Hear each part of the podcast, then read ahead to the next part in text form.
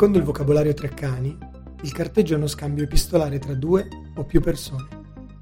In seconda battuta è l'insieme delle operazioni eseguite sulle carte nautiche per precisare la rotta. Treccani non sa che il carteggio è anzitutto, e più semplicemente, l'atto di scartavetrare. Carteggio, il nuovo podcast del circuito OpenPod.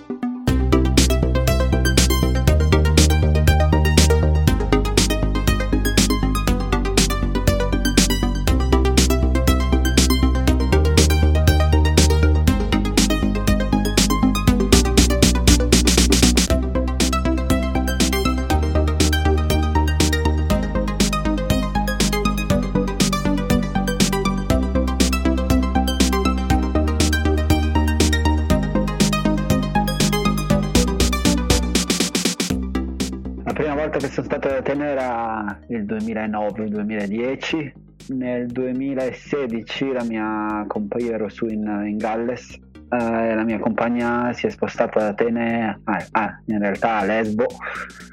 primo gennaio del 2017, anzi il 31 dicembre, a Capodanno, mi sono trasferito ad Atene. Era un po' un tentativo di capire un po' cosa stava succedendo con uh, il progetto che aveva lei, questa cooperativa che lavorava con i migranti. E poi un po' mi ci sono innamorato, nel senso è una città dura, un po' mi piace descriverla come una città che, che non nasconde niente, nel senso tutto è super visibile da, dall'Acropoli che la vedi da praticamente quasi tutta la città, le migliaia di persone che vivono per strada, i tossici ai, ai, agli angoli dal centro fino alla periferia, non, non, poco cambia, a parte alcuni quartieri che sono proprio i quartieri turistici dove non ci vive praticamente nessuno. E, e niente, sono arrivato il 31 dicembre del 2016 e sono arrivato in mezzo a una festa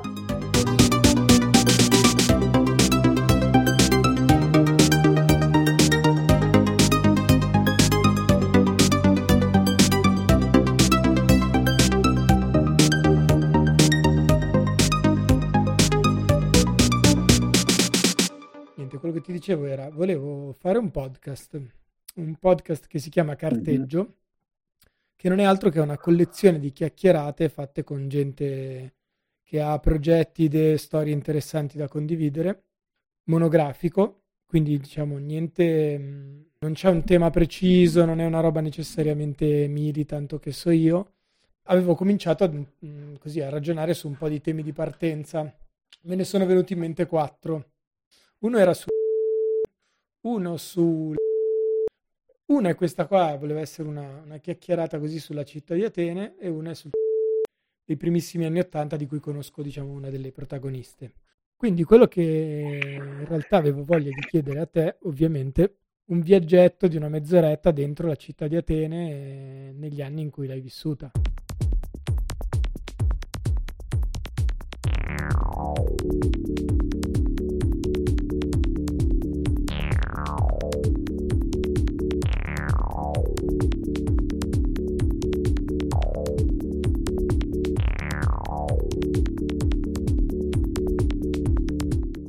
E da lì un po' ho scoperto un mondo che non conoscevo, queste comunità di, diciamo, al limite tra l'attivismo e il mondo del volontariato e le comunità migranti che vivono ad Atene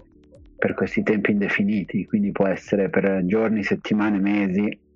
oppure per una, per una vita. E ho iniziato a frequentare Cora, che è questa associazione adesso che fa diversi progetti con, con le comunità migranti ad Atene,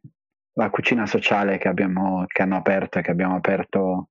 e questa è ancora una delle cose che faccio ancora oggi, cucinare per centinaia, migliaia di persone ogni giorno. Il cibo è questa, quest'arma che funziona molto meglio di tante altre nel mettere insieme, nel aiutare le persone a conoscersi anche quando sembra che abbiano ben poco da condividere.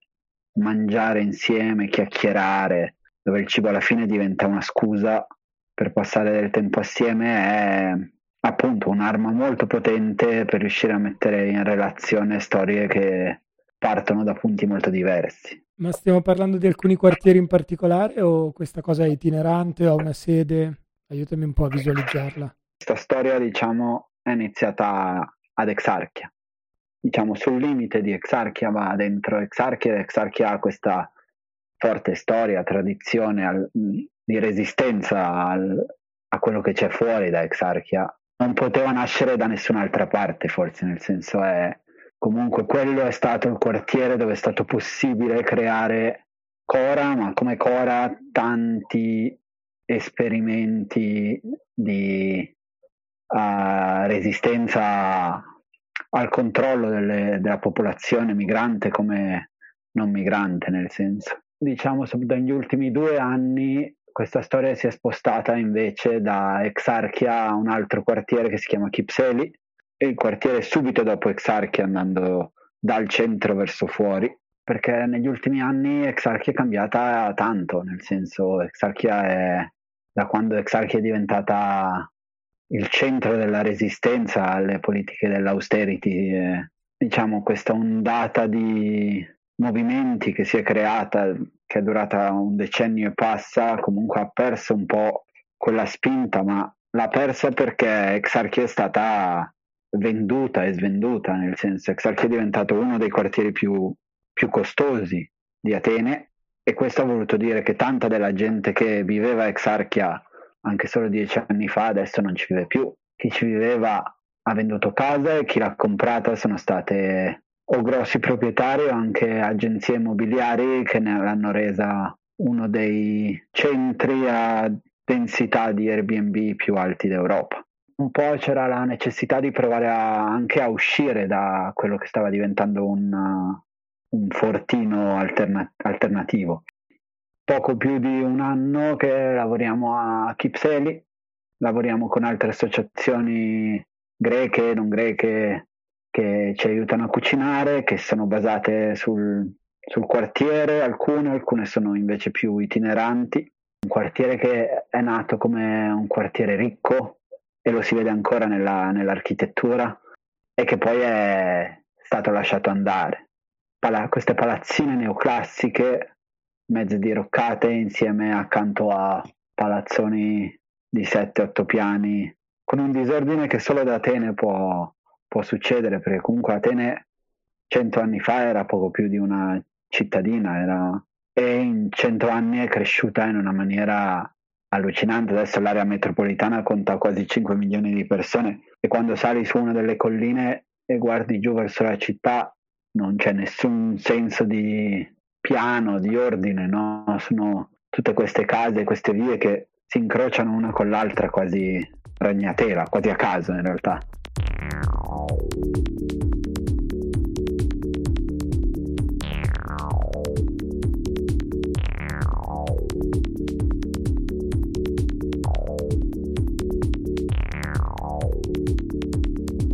Siamo un po' tra gli anniversari quelli noti da noi di Atene, no? tra la rivolta del Politecnico e, e, l'omicidio invece di Alexis. Quest'anno qui è un anno, un anno sbilenco, un anno particolare, nel senso il nuovo governo di la nuova democrazia, neodemocratia,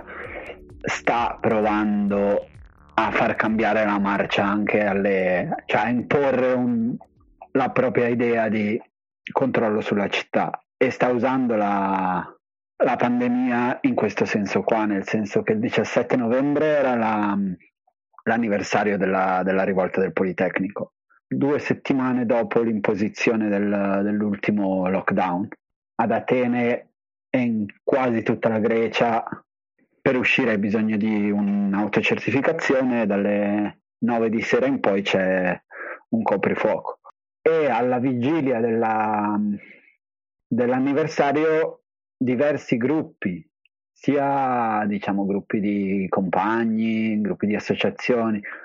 hanno lanciato un appello per una manifestazione col distanziamento sociale e tutto quanto. Allo stesso modo hanno fatto anche gruppi di figure, pure di parlamentari hanno risposto a, questa, a queste chiamate. E il,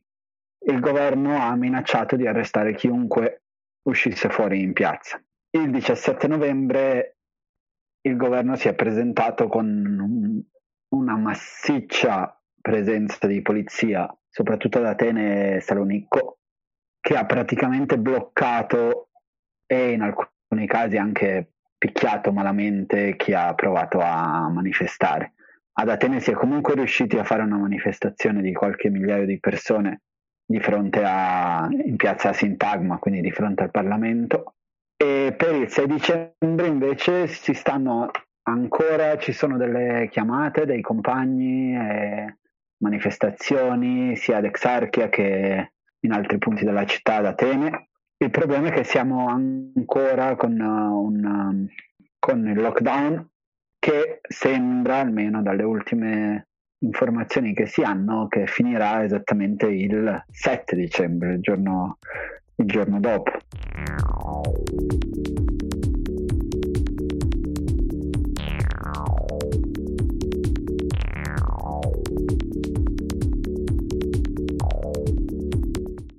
Quando pensi ad Atene, quali, quali sono i, i, tuoi luoghi? Nel senso, eh, Psirri, Eleonas, il mercato, il Licabetto, non so cosa ti viene in mente a parte i luoghi che, che abbiamo già citato legati alla tua esperienza di, di attivismo, alle lotte, eccetera. Cioè, che, per te che, che faccia ha la cartolina di, di Atene? diverse facce. Una è in realtà la piazza su cui ho vissuto per un paio d'anni,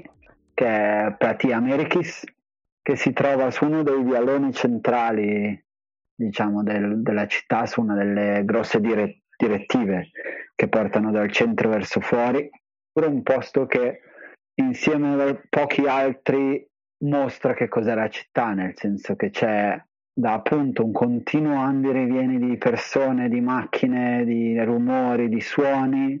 dello spaccio della zona e della presenza della polizia, della presenza poliziesca e anche delle modalità con cui la polizia si rapporta con, uh, specialmente con chi non è, no, non è greco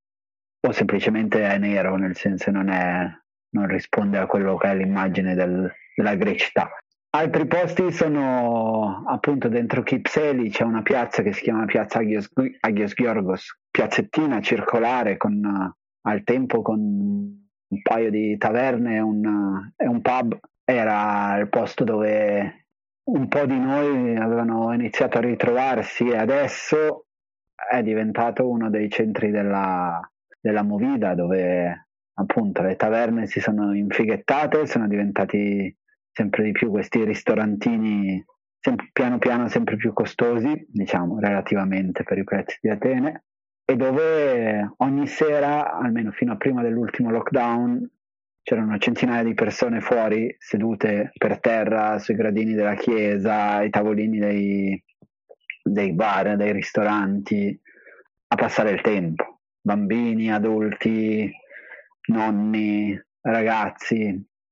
Platia Victoria, che è un po' il centro simbolo delle lotte per i migranti,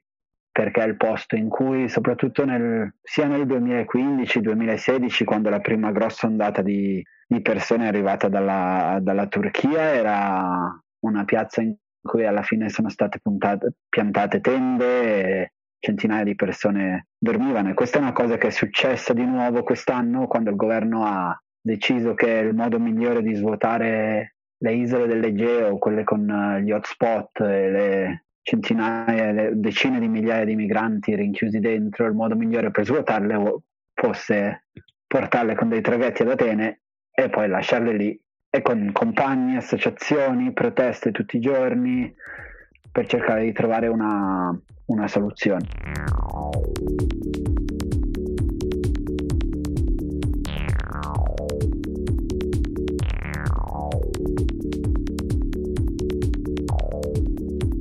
Po' la parabola di,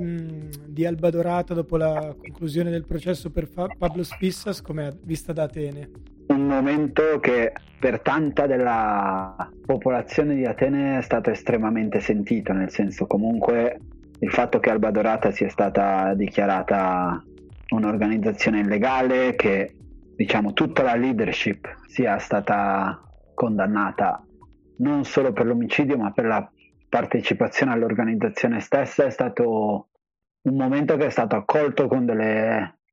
proteste, forse tra le più grandi che ho visto negli ultimi, negli ultimi due anni. Il giorno della sentenza c'era una manifestazione di boh, una decina di migliaia di persone probabilmente di fronte al, al tribunale e che ovviamente è finita con me come tutti gli altri scappando dalla polizia che ha iniziato a, a caricare. Ad Atene, come, da, come, nel resto della Grecia, di sicuro la storia di Alba Dorata si è sparsa in tanti piccoli gruppi di, di estrema destra che, che, sono presenti e sono presenti magari, sì, come dici tu, in minor parte a, ad Atene, però che fomentano tanto delle resistenze de, al, all'arrivo dei migranti, ma anche cos'era, due anni fa con la questione del nome della Macedonia ha attirato e ha fatto crescere tanti piccoli gruppi di fascisti di estrema destra che si sono sviluppati in tutto il territorio greco. Gruppi paramilitari che sul confine tra la Grecia e la Turchia si sono divertiti a fare la caccia al migrante con chi cercava di passare il confine verso la Grecia. Il gruppo, il partito in sé è morto. Alba Dorata ha finito la propria parabola, però diciamo che ha passato il testimone a tanti piccoli gruppi che fanno sentire la propria presenza molto spesso.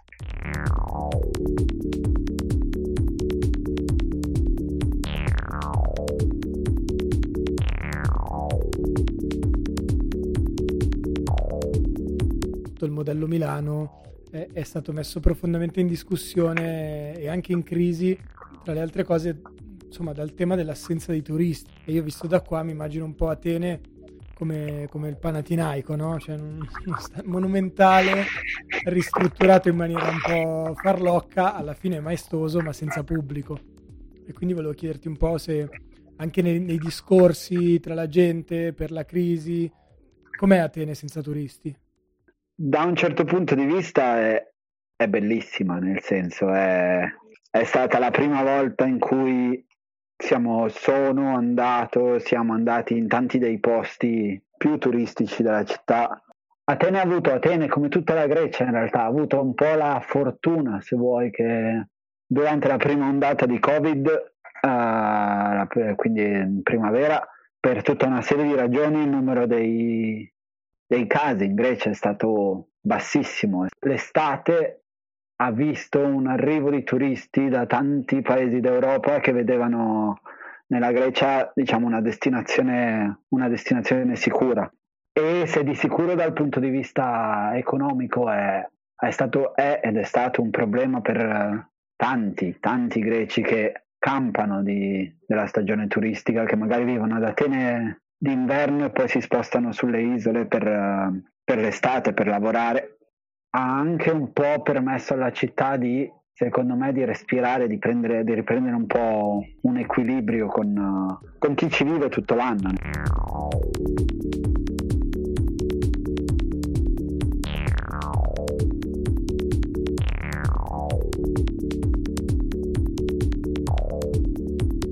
Tu il greco l'hai imparato o no? No, fa in inglese, nel senso, invece che imparare il greco ho imparato ancora meglio l'inglese, nel senso che vivo in una bolla di persone che arrivano da tutto il mondo, dai vari punti d'Europa, sia dall'Afghanistan, dall'Iraq, dal Pakistan, dal Kurdistan, dal Balochistan, da diversi paesi del nord del Centrafrica. Ben pochi sono quelli che vogliono fermarsi in Grecia, che vogliono vivere in Grecia. Il greco è la lingua che dovresti sapere per affrontare la burocrazia e tutto quanto, ma non è la lingua che ti serve per, uh, per vivere la vita quotidiana. E questo è un problema, è il problema del fatto che comunque restiamo una comunità un po' aliena, però è il fatto anche che è una città che si sta trasformando, si sta trasformando in, uh, anche in tempi rapidi, la cui la popolazione di Atene sta, sta cambiando e per tanti rimanere ad Atene non è una scelta, è l'unica cosa che, che possono fare, nel senso perché attraversare il confine verso, attraverso il mare, quindi verso l'Italia, è sia la rotta balcanica attraverso Macedonia, Albania, Bosnia, fino in Croazia, fino alle porte dell'Europa, diventa sempre più, più difficile. C'è da dire che anche in ingresso si sono viste delle immagini della polizia greca al confine turco, insomma, che facevano anche abbastanza impressione. La polizia greca, come l'esercito, trincerata dietro una, una negazione di tutte le violenze che giorno dopo giorno vengono documentate, provate, ci sono dei gruppi che sono riusciti a dimostrare anche degli omicidi che sono avvenuti sul confine con la Turchia, sul confine terrestre con la Turchia, così come il fatto che tante delle persone che arrivano o che cercano di arrivare in Grecia via mare sulle isole come Lesbo, Samos, Chios vengono riportate dalla costa fino alle acque internazionali e quindi indietro fino alla Turchia da, dalle barche della Guardia Costiera greca. La situazione è solo peggio, nel senso i livelli di autonomia, gli spazi di autonomia, ma anche le possibilità per, per chi arriva qui come migrante, come richiedente asilo, si stanno chiudendo sempre più velocemente anche, nel senso comunque il piano è quello di trasformare tutti i centri di accoglienza in fondamentalmente quelli che sono centri di detenzione, nel senso che si vogliono aprire questi centri di accoglienza chiusi, per cui le persone possono uscire solo quando viene approvato.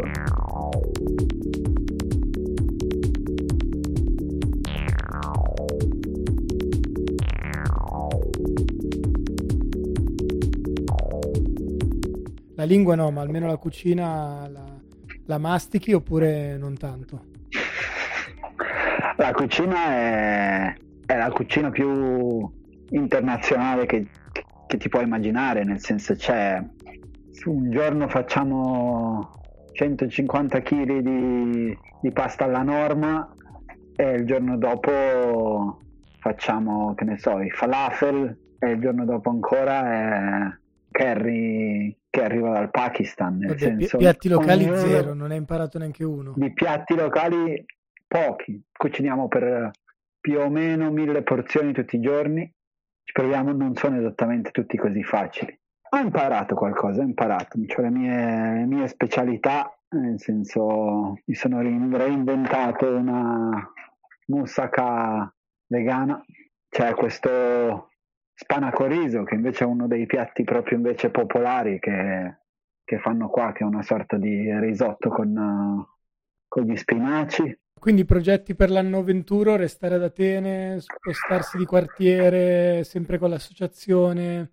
sogni nel cassetto, rientri allora, in Italia? Il progetto per l'anno 21 è restare in Grecia, non è sicuro che restiamo ad Atene, l'associazione continua a lavorare, l'associazione dal punto di vista de, della cucina e del tutto è ben piantata per lavorare almeno per tutto l'anno prossimo.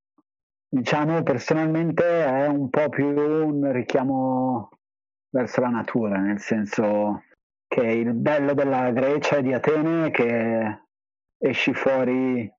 mezz'ora, anche meno in macchina e ti ritrovi o su delle spiagge spettacolari oppure se vai verso nord in posti dove veramente non c'è, non c'è nessuno perché il bello della Grecia è anche quello che ci sono c'è Atene, c'è Salonico, ci sono un po' di altre città e in mezzo non c'è niente. O almeno non è che non c'è niente ma non c'è nessuno e quindi un po' è il richiamo verso cioè cercare di capire come rendere sostenibile il fatto di spostarsi verso un posto che sia raggiungibile dalla città ma decisamente fuori.